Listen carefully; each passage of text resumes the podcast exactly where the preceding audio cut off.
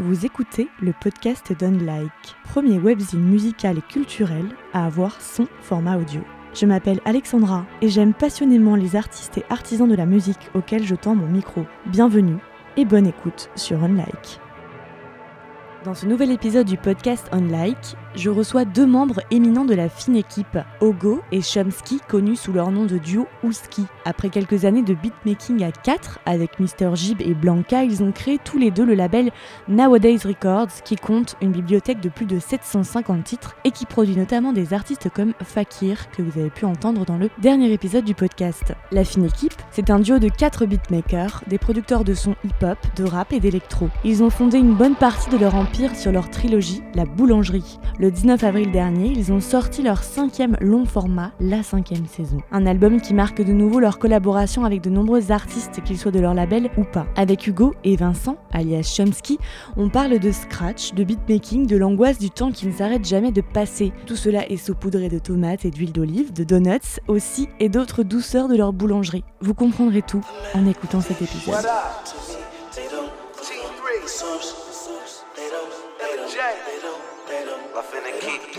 Yeah, lost integrity, hollow music is tragedy. Killing culture, swarming vultures, supreme agony. Imagine we planted the seeds, it grew magically. Hands on, I stay strong and form family. But how you feeling your team when you ain't feeling self? The definition of soul is where the ripples felt.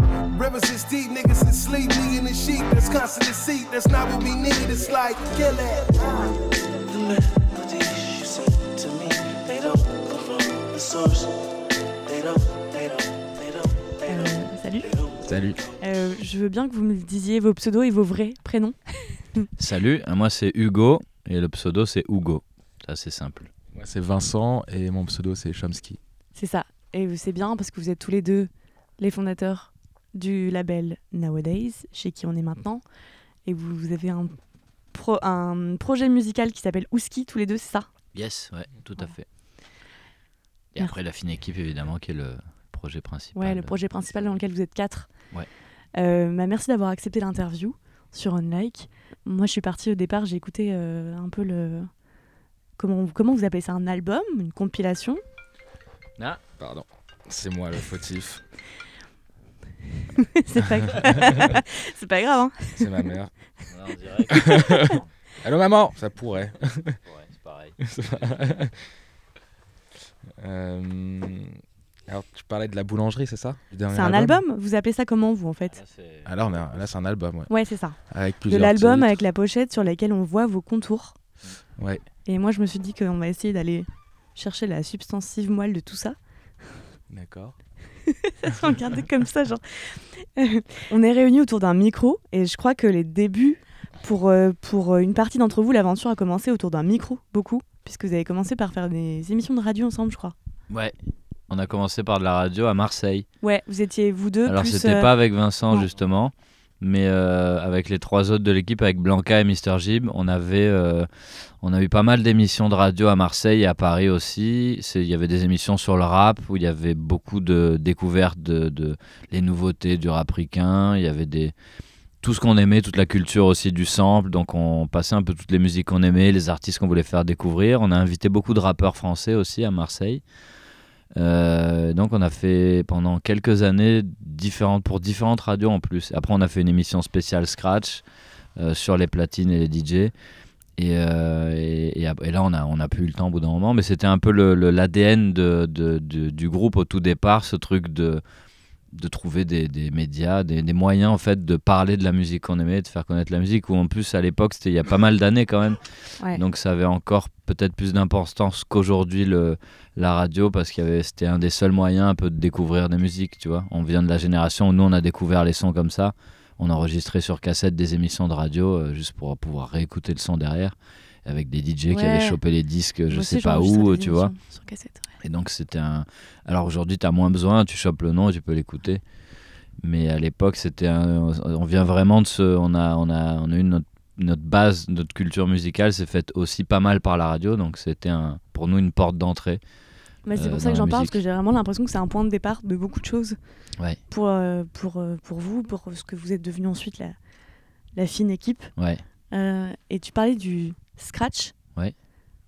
Tu peux expliquer en quoi ça consiste que Alors le scratch, c'est le, c'est juste un des, une des choses qu'on peut faire avec des platines, mais en gros on était DJ, mais on venait du, on va dire, on appelle ça le turntablisme. Donc Ouais. c'était vraiment utiliser les platines comme un instrument, et donc pas forcément faire du mix et euh, enchaîner les morceaux, mais vraiment créer de la musique avec, donc bidouiller un disque. Euh, ça peut partir du truc très simple de faire une boucle sur un vinyle, à vraiment trifouiller, scratcher, comme on peut voir euh, certains DJ qui ont, qui ont fait ça, comme des, des mecs qui étaient un peu nos grands frères là-dedans, dans, en groupe comme ça, c'est C2C ou Birdie Nam Nam, qui ont, qui ont eu du coup qui ont eu un gros succès en plus derrière. Donc c'était assez ouf, c'était un peu des modèles aussi d'arriver dans cette musique qui est très très abstraite, qui est complètement chelou. Le scratch pur, vraiment la turntablisme, c'est vraiment... Il faut écouter des artistes comme Qbert, par exemple, ou Executioners, qui sont des groupes de DJ. Et tu vois, vraiment, c'est des musiques bien bien perchées et assez difficiles peut-être à écouter pour des gens pas initiés. Et je pense que c'était aussi un, un des trucs qui nous a excités à l'époque et qui était complètement fou. C'était un nouvel instrument. On pensait que ça allait remplacer la guitare et que ça allait devenir, qu'on allait voir ça partout. Et, euh, donc, oh, c'est très dur aussi. Ça demande énormément d'entraînement. Donc, il y a des championnats du monde de scratch. Il y a des, il y a des battles. Il y il y a un truc assez performance en fait. Et nous, on n'est pas allés tous jusque-là, mais en tout cas, on était hyper euh, impliqués dans cette culture et ça a été un point de départ. Peut-être ça a été le lien euh, entre ce qu'on fait en tant que producteur, musicien et le live, parce que la formation, elle, ressemblait un peu au groupe de DJ comme C2C ou Birdie. Et euh, qui, après, ça a beaucoup évolué. Maintenant, on n'a plus qu'une platine, tu vois, sur scène, mais c'est quand même un point de départ pour certains d'entre nous dans la fine équipe. Ouais, sachant que ouais, les platines, c'était quand même votre truc. Ouais, puis le- l'univers, le vinyle en général, je Ouais. pense, le, tu vois, ce truc, on a tous une grosse collection de vinyles. Même Chomsky, qui est pas, qui vient pas du scratch, c'est c'est quand même un, un gros collectionneur. Enfin, on a une, une passion pour ce, ce truc de recherche de, de musique via le vinyle. Pas, pas que pour le son du vinyle, mais c'est tout un, tout un truc. Et puis il y a toute une époque et qui est, qui est que en vinyle. Tu as des sons que tu trouves même pas ailleurs, quoi, en fait. Je pense qu'avec le scratch aussi, il y a le côté instrumentiste, tu sais, poussé à l'extrême, et que, en fait, euh, au fil du temps, nous, on a plus euh, travaillé notre côté producteur qu'instrumentiste, et, euh, et du coup, euh, effectivement, comme il disait Hugo, c'est devenu plus un truc de performance, de comme un sport, quoi. Ouais. Et nous, ce qui- plus on avançait, plus on s'intéressait sur le, les prods, sur la production, et sur un côté un- plus artistique, on va dire, plus Ouais, puis Voilà, finalement, de, de là, vous êtes arrivé à, à devenir produire. Voilà, producteur, ce qu'on appelle ouais. beatmaker aussi. Exactement. Ce qui est en fait euh, savoir jouer de tout, mais, très- mais mal. pas forcément mal, mais je veux dire de, de- pouvoir être un touche à tout. qualité. Voilà, d'être un touche à tout, mais euh, de pas pousser un instrument et pouvoir faire des solos de guitare ou, ou tu vois être un virtuose du piano. euh, Enfin, Ouais. c'est- c'est- ça peut être toujours bien, mais c'était pas le- la fonction première de ce qu'on, enfin, de ce qu'on recherchait quoi. Ouais, parce que votre objectif, c'était quoi à ce moment-là de... Vous pensiez déjà que vous Non. pouviez faire quelque chose comme la fine équipe et bosser ensemble et, avec plein d'autres gens? Euh, je, je pense. Bosser ensemble et faire du son, oui. Je, je- je pense que les trucs qui nous excitaient dès le départ, c'était de rencontrer des artistes Ouais. et euh, découvrir de la nouvelle musique et fédérer. Et ça a toujours été ça le, liant dans la fine équipe parce qu'on est quatre personnalités assez différentes, on écoute un peu des, musiques différentes, on produit différemment, etc. Mais il y a un tronc commun en fait, c'est le fait d'être excité, passionné par euh, découvrir de la musique, des nouvelles choses, etc. Et donc ça. euh, on a commencé, enfin, ils ont commencé sur la radio et puis ensuite il y a eu la boulangerie qui était notre première compilation. On a réuni des gens et puis par la suite le label. Donc il y a eu toujours cette envie de, de découvrir des artistes ou de la musique. Et la boulangerie, je crois, c'est euh, en, en hommage, référence à J. Dilla, c'est ça? Jay Dilla, ouais, Dilla. Ouais, totalement, ouais. Son album Donuts, c'est Son album Donuts, son album posthume, donc qui est sorti euh, l'année de sa mort, quoi. Euh, et donc euh, nous quand on a écouté ça, quand on a reçu ça, c'était un, un passe droit, quoi. c'est genre c'est bon, allez-y, reprenez la suite. Donc en fait, il faut expliquer le, concept de Donuts, c'est que c'est un album euh, tourné autour du sample, donc qui est un album hommage. En fait, il faut, lui, il l'a, composé sur son lit d'hôpital, en train de mourir. Donc on peut le, on peut en l'écoutant, on peut le voir le faire avec ses disques et de sa jeunesse qu'il a écouté avec un petit sampler. Et en fait, il, recompose des, des, cartes postales en fait euh, très euh, très émotives en fait.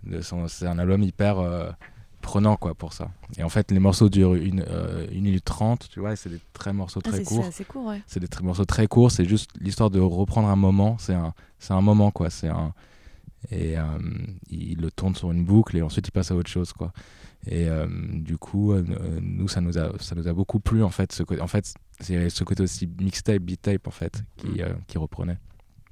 Et, et nous ça nous a beaucoup plu et du coup on- on- ça nous a donné une direction en fait. Ouais, ça vous a influencé aussi Ça sur le format Ouais, que complètement. vous ouais. avez. euh, Et ça, donné à votre et- production. Et ça nous a influencé et ça aussi, comment on dit, ça nous a euh, légi- gna gna gna. ça nous a donné l'autorisation, en tout cas, de le de pouvoir le vendre en fait, parce que je sais que c'était ça à l'époque.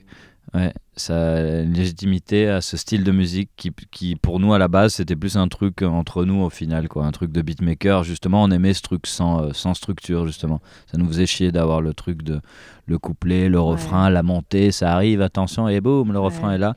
Et là il y avait un truc c'était brut quoi. Et on adorait ça. Donc il y avait beaucoup beaucoup de sons très courts. Et c'est plus dans cette consommation de, de musique qu'on adore. Et ah c'est d'avoir une vibe en fait. C'est d'avoir un un ressortir juste un tu vois un- une saveur quoi un truc un kiff tu écoutes ça c'est génial c'est cool et après tu peux passer à autre chose. Mais pas forcément ce truc de structure de composition c'était assez différent et on aimait ça. Et de se dire on peut faire un album avec ça on n'y croyait pas trop. Il y a un, premier petit label qui a cru qui a, lancé des séries comme ça qui a permis au, au truc d'exister.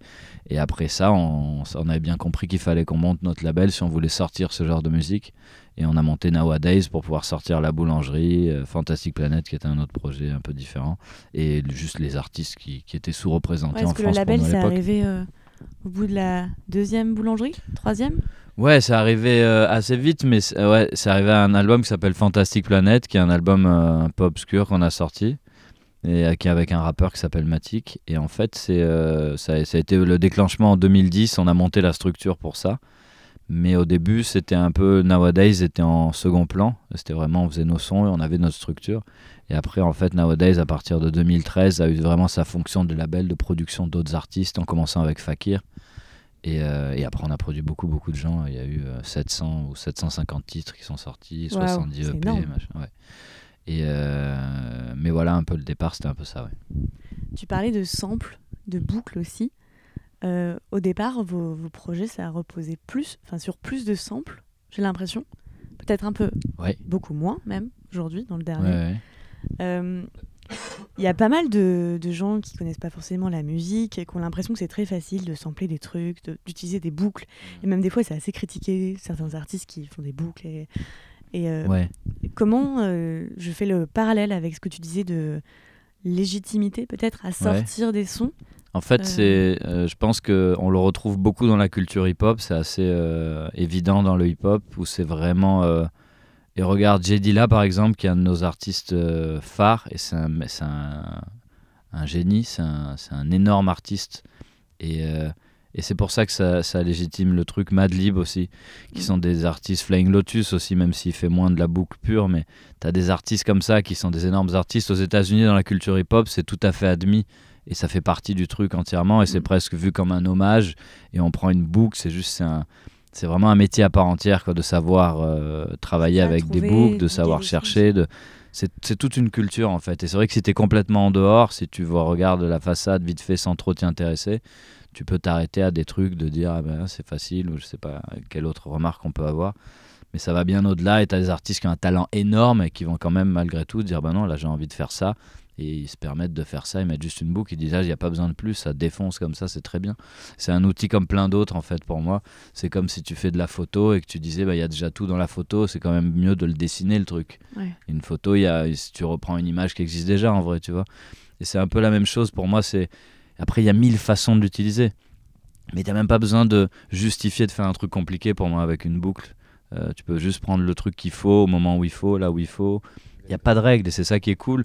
Et c'est comme dans l'art en général, c'est comme de dire c'est facile d'utiliser des, des feutres plutôt que de la peinture. Je sais pas, enfin tu vois, c'est juste pour Ouais, moi un des, un des, un- une façon de faire de la musique qui, qui, est, qui est énorme. Et il y a des gens qui sont passionnés de ça.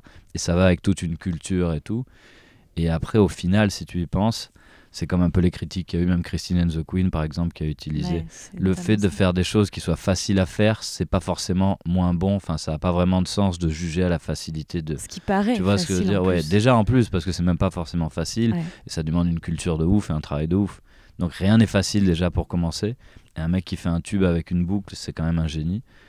Euh, après, après clair. encore une fois, c'est, euh, je pense qu'il n'y a pas besoin de juger à la difficulté de quelque chose qu'on apprécie comme un plat, comme une, je te cuisine un truc, si je vais te couper une tomate, mais la tomate elle défonce, c'est la meilleure tomate du monde, tu veux la manger comme ça avec un petit filet d'huile, il n'y a pas besoin d'avoir d'être un chef étoilé de ouf pour faire un truc, euh, tu vois, et de dire ah oui non, lui c'est meilleur.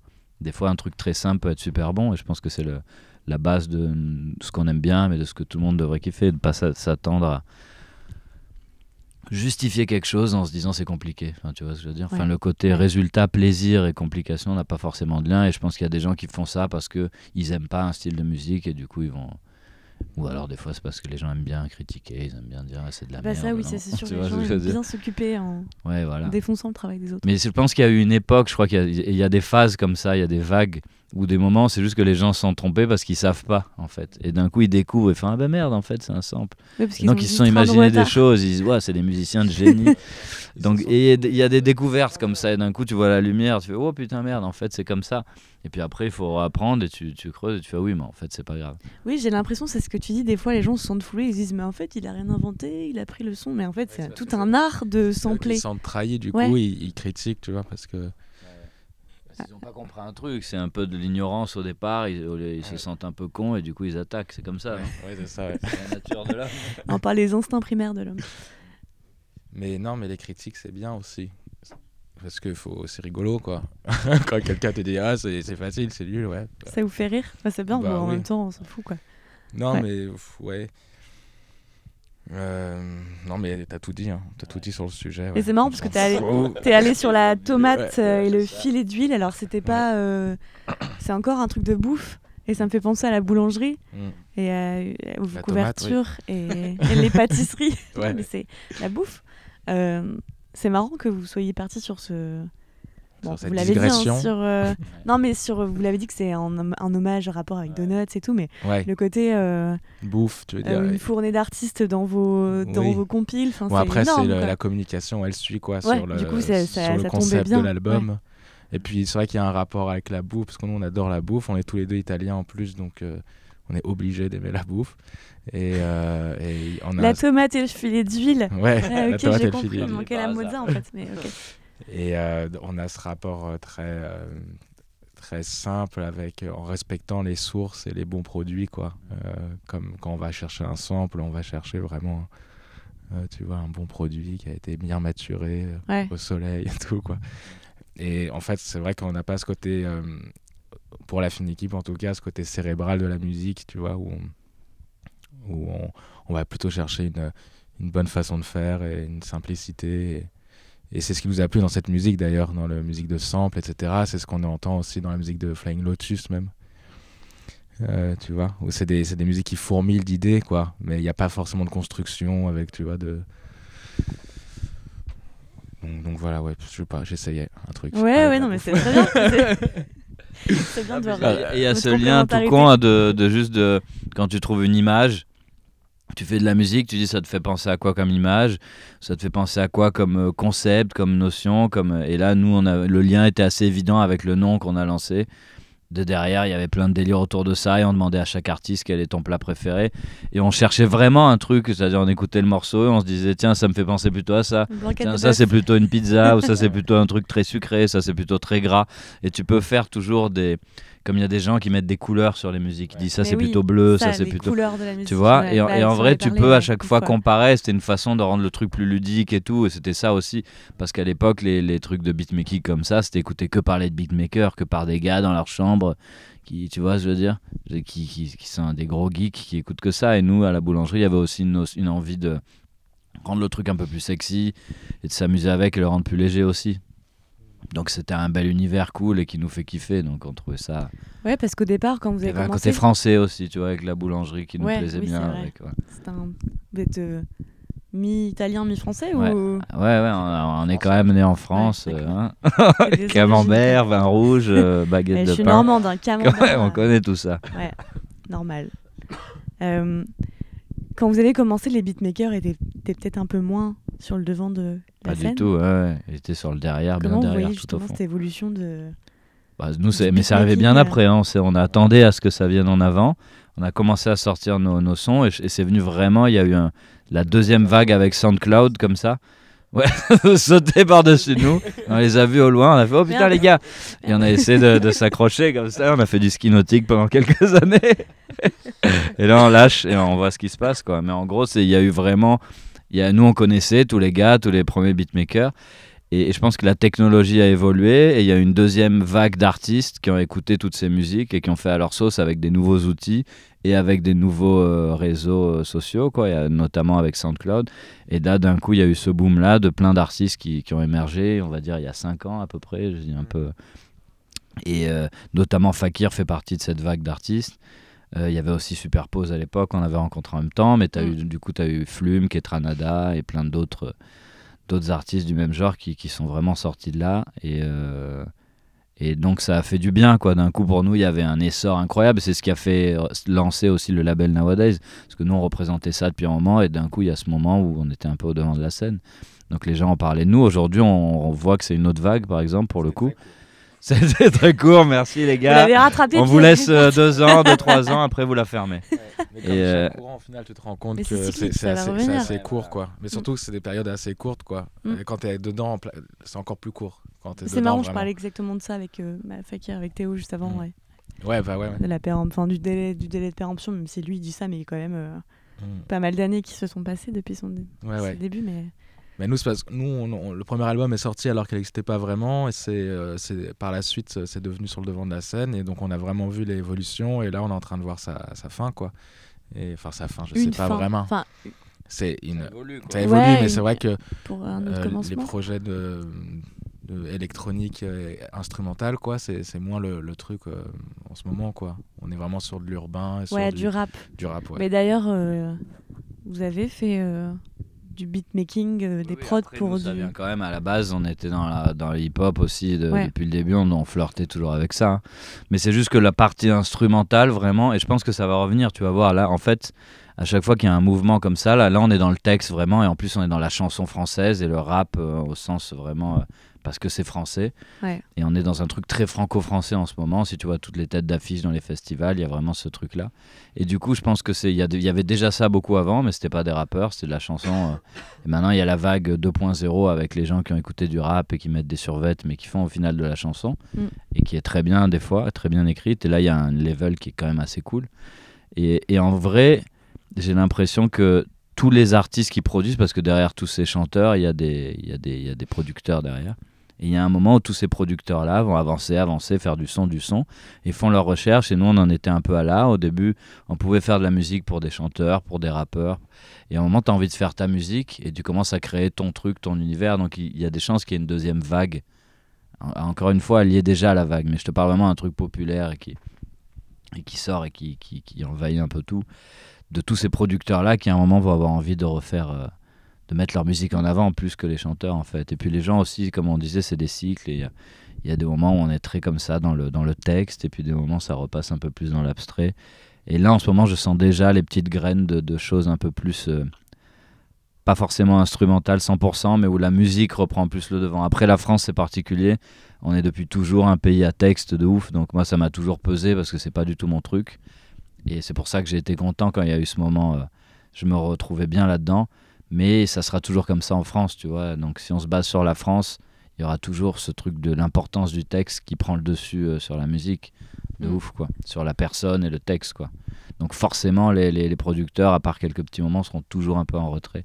Et c'est pas grave, c'est le, c'est le truc français. Sinon, faut être tourné plus au clubbing, quoi. Sur le clubbing, là, tu, là, c'est le, C'est mais- l'endroit du- de la musique instrumentale électronique, quoi. C'est là Mm. où il y a plein de choses modernes qui sortent, de nouveautés. euh. C'est pour ça d'ailleurs qu'on a un peu clubifié nos sons hein, inconsciemment, parce qu'à force de tourner en club et tout, on a Oui, quand ça même pris influence, beaucoup euh. d'inspiration. Je sais que des fois des gens nous font la remarque ou sont un peu même déçus, on retrouve pas forcément les mêmes, euh, les mêmes choses qu'au début, mais le, le- le fait de tourner beaucoup, de Et comme tu dis, le, le- le- le club, c'est vraiment le temple de la musique instrumentale, en fait. C'est vraiment un Mm. peu notre royaume, même si c'est à la base pas notre culture. Et en vrai, c'est hyper intéressant et on peut s'amuser de ouf là-dedans. Et, et c'est hyper cool à exploiter, quoi. Je pense que ça s'entend dans nos sons. Et là, c'est le début, mais il y en a encore d'autres sons qui arrivent. Puis on a fait d'autres projets, un projet qui s'appelle Gang, avec Fulgence et Haring. En fait, Et là, pour le coup, tu retrouves vraiment ce côté-là, club ce instrumental. qui, ce qui est intéressant, c'est de se poser la question à la destination de la musique, tu vois, à quoi elle sert, quoi. Et nous, euh, en tant que producteurs, euh, on n'est pas chanteur. Euh, c'est-à-dire qu'un chanteur, historiquement, euh, sa destination, c'est d'aller à la radio, tu vois, et c'est de faire de la musique euh, populaire pour qui exprime un message et qui va vendre des disques. Tu vois, nous, en tant que producteurs, qui, fait de la, qui faisons de la musique électronique instrumentale, c'est soit faire danser les gens, euh, donc soit faire du clubbing, quoi, Mm. soit alors faire de la musique pour illustrer des, un, un propos, des images, ou tu vois, faire euh, de la musique de film, la musique euh, originale, de synchro, etc. Donc je pense que c'est intéressant de se dire, voilà, à un moment, euh, qu'est-ce qu'on qu'est-ce qu'on fait et pourquoi on l'a fait, quoi. Et en fait, la destination, elle suit toujours, en fait, le- euh, ta musique et la façon dont tu l'as fait, quoi. Effectivement, nous, on est quatre producteurs, il n'y en a aucun de nous qui chante. Ou alors quand on invite des rappeurs, là, pour le coup, tu vois, c'est des morceaux pour lesquels on, on- on pense plus... Oui, euh, ou même d'autres artistes qui sont pas forcément du rap, mais Ouais. vous faites des collabs et Exactement, ouais. il y, a du- il y, a des- il y a du texte, quoi. Ouais, ouais, des paroles, exactement, ouais. Ce qu'on retrouve plus dans notre album, d'ailleurs, il y a beaucoup Ouais. d'invités voix, du coup, tu vois. Parce que mais c'était pas calculé, mais c'est juste qu'on avait nous aussi envie de ça. C'est vraiment une ambiance comme ça en ce moment pour nous. Et, euh, et effectivement, c'est les deux, les deux choses, soit collaborer pour des gens, soit faire de la musique à l'image, en collaborer pour des gens, pardon, produire avec des chanteurs Mm. et des rappeurs, ou faire de la musique club et faire danser, comme tu dis. Et nous, quand on, on en fait beaucoup de live, on fait beaucoup de DJ sets aussi. Et t'as vraiment envie d'aller vers là, en fait. Donc notre musique, ouais, elle évolue aussi dans ce sens-là. Et comment vous faites pour faire tout ce que vous faites? Bah, La fine équipe, le label, donc tous les autres artistes que vous avez dans le label, le DJ. Enfin, toutes ces activités, c'est. On fait ça à plein temps et on le fait, ouais, on le organisateurs, fait à euh, fond et ça prend du temps quoi. Et c'est des fois frustrant parce que tu as l'impression de ne pas arriver à faire à 100% chaque truc. Donc des fois tu dois choisir. Le top c'est d'arriver à s'organiser. Tu te dis pendant une période je fais ça.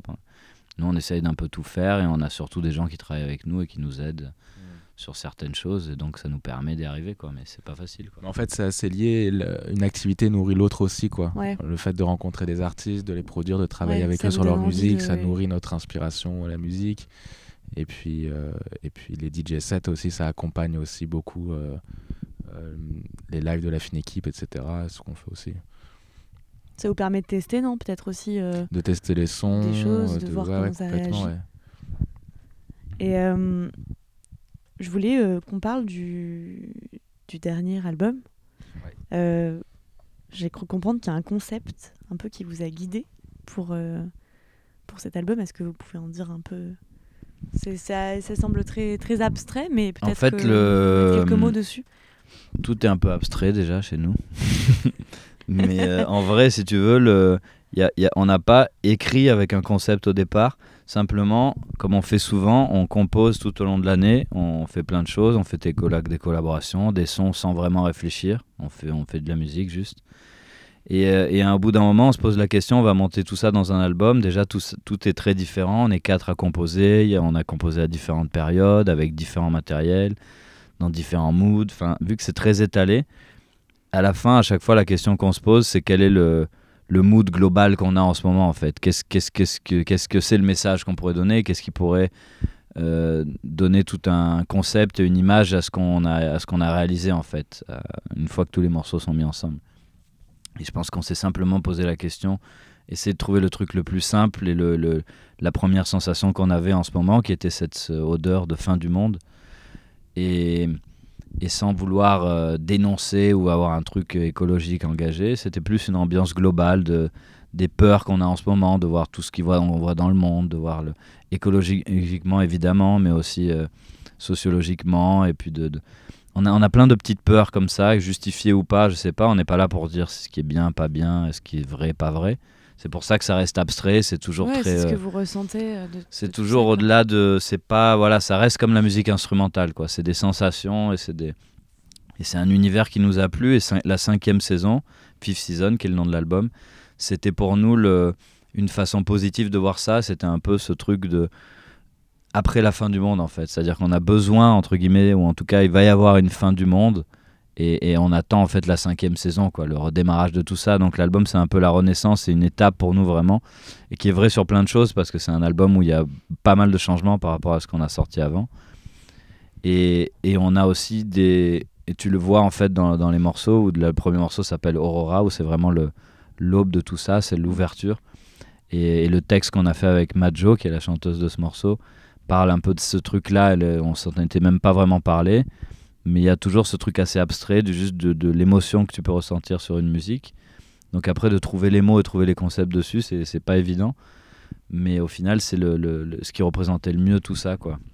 Le premier morceau, c'est Aurora. Le dernier s'appelle Ouroboros, qui veut dire le- qui est la boucle, quoi, qui, qui recommence. Et donc il y a cette histoire de cycle de t'as la fin du monde et puis on recommence et puis ça repart et puis il y a plein d'espoir, on fait plein de choses, c'est génial. Et puis t'as encore euh, ça, ça repart ça repart à zéro et t'as ce côté apocalypse machin. Et donc il y avait cette petite sensation là qu'on avait qui en fait pour moi est restée un peu sur l'album et qui nous qui nous parle bien parce que c'est tout un univers en fait où on se retrouve comme la bouffe, c'était un truc qu'on kiffait. C'était assez simple à chaque fois, hein, mais c'est vraiment comment retrouver quelle est ta sensation sur le moment, la chose que tu, à laquelle tu penses le plus. Et, euh, et là, c'était quelque chose de assez évident, quoi, cette histoire de cinquième saison complètement que chacun imagine à sa façon, et euh, cette espèce de renouveau, cette renaissance de, qui vient après la fin du monde, quoi, un truc post-apocalyptique, il fallait dire le mot. Il y a aussi la, la notion de sortir de la boucle, parce qu'en fait, tu sais, genre c'est notre cinquième album, cinquième saison, Ouais. Et euh, les, les saisons qui se répètent, tu vois, t'as les quatre saisons, et là c'est la cinquième, on sort de la boucle et on sort, euh, c'est notre premier album aussi en tant que, tu vois, on est tout seul, on n'invite pas des artistes, c'est le premier album en dehors de la boulangerie, ou qui était un album, enfin des albums initialement composés autour de la boucle, et donc là on sort de la boucle du sampling, et du coup c'est, on peut, on peut le voir aussi comme ça, quoi. Vous avez des envies pour euh, la suite Alors je sais que c'est un peu euh, une question chelou alors que vous venez à peine de sortir la cinquième saison. Mais La sixième saison, on voudrait faire, Et ensuite, la septième. la septième symphonie. La ouais. Là, euh, vous vivez comment euh, vos, vos envies par rapport au label, par rapport au... Tu disais, c'est une sorte de renouveau, tu l'attends, enfin un peu cette boule de cristal où tu essayais de me dire un peu ce que toi tu pensais de ce qui allait euh, arriver. La suite, globalement. Là, là, non, mais la suite, en plus, on a déjà, parce que on a, on a beaucoup de sons et on a encore plein de sons et on a déjà prévu de sortir un gros EP euh, dans pas si longtemps que ça. Et la suite, c'est le live aussi qui, qui, qui, qui modifie tout le temps, qui s'améliore ou, ou en tout cas qui évolue. Euh, donc pour nous, c'est déjà une grosse étape et c'est pour nous le début en fait de plein de choses. Euh, que ce soit au sein de la fine équipe ou que ce soit sur d'autres projets plus tard, tu vois. Mais en tout cas, c'est pour moi, c'est un vrai changement, même dans tout. Enfin, je pense qu'on a, il y a eu une grosse période avec le label, avec la fine équipe. Et pour moi, c'est assez symbolique, mais c'est un point de bascule sur, euh, sur plein de nouvelles choses. Donc en fait, il va y avoir plein de choses qui, qui vont continuer à, à se faire. Mais tout ce qu'on souhaite, c'est de continuer à, à pouvoir faire des- de la musique et pouvoir faire des choses cool avec, euh, avec les amis, quoi. C'est tout. hein. Tout simplement. Et pas mourir tout de suite. S'il vous plaît. Ouais, faut on essayer d'éviter quand même. Ce serait quoi d'ailleurs votre monde idéal Un Si monde on, idéal. oublie tout, tout ce qui. Je pense que ça serait moi, ce serait un monde sans notion de temps. Tu vois. Genre où on, on peut faire tout ce qu'on veut quand on veut, euh, à n'importe quel moment. Ouais, mais si on c'est en parlait. indéfini, euh, après on. Je vois que- non, mais c'est pas que à l'infini, mais le temps, ça reste de- le truc où on est le plus. euh, c'est le truc le plus où on est piégé dedans. C'est un truc de Mm. ouf le temps. hein. C'est ce qui, moi, c'est ce qui me fait des fois le plus pas peur, mais c'est ce qui me. Le temps, c'est un, c'est un luxe de ouf en plus quoi. Des fois, j'ai l'impression d'être en dehors du temps et toute ma vie, je suis là et c'est de me, de ouais, de putain, de devoir subir le, ce que c'est le temps en fait, et de me mettre au rythme de- du monde parce qu'on est obligé un peu. C'est ce qui et cette notion de ce truc qui avance et qu'on peut pas arrêter quoi qu'il arrive. Mais je vais, je vais aller loin, mais tu vois, même si tu as tes- quand tu vois ta famille vieillir, tu vois tes, tes grands-parents mourir, tu vois tes amis, tu te vois toi vieillir, c'est c'est un truc de ouf quand même. Et donc, évidemment, pas forcément avoir l'infini, on peut dire qu'au bout d'un moment, on s'ennuie. Mais si tu me parles de monde idéal comme ça, peut-être en tout cas avoir des, des petits bonus de temps, quoi, avoir un espèce de plaisir, sans pas forcément la vie infinie, mais avoir ce truc de comment tu règles ta journée, comment sont les... Tu vois, par exemple, c'est 24 heures, c'est obligé, c'est comme ça, il va faire nuit à 8 heures ou 9 heures ou quoi, et tu fermes ta gueule, c'est comme ça. Le lendemain matin, ça recommence. Et tu vois ce que je veux dire? Et suivant ton rythme de vie, tu peux être décalé, mais tu es obligé de l'accepter, ça. Mm. Et donc, je pense que ça serait pouvoir gérer, pouvoir de temps en temps se balader là-dedans et tout, quoi.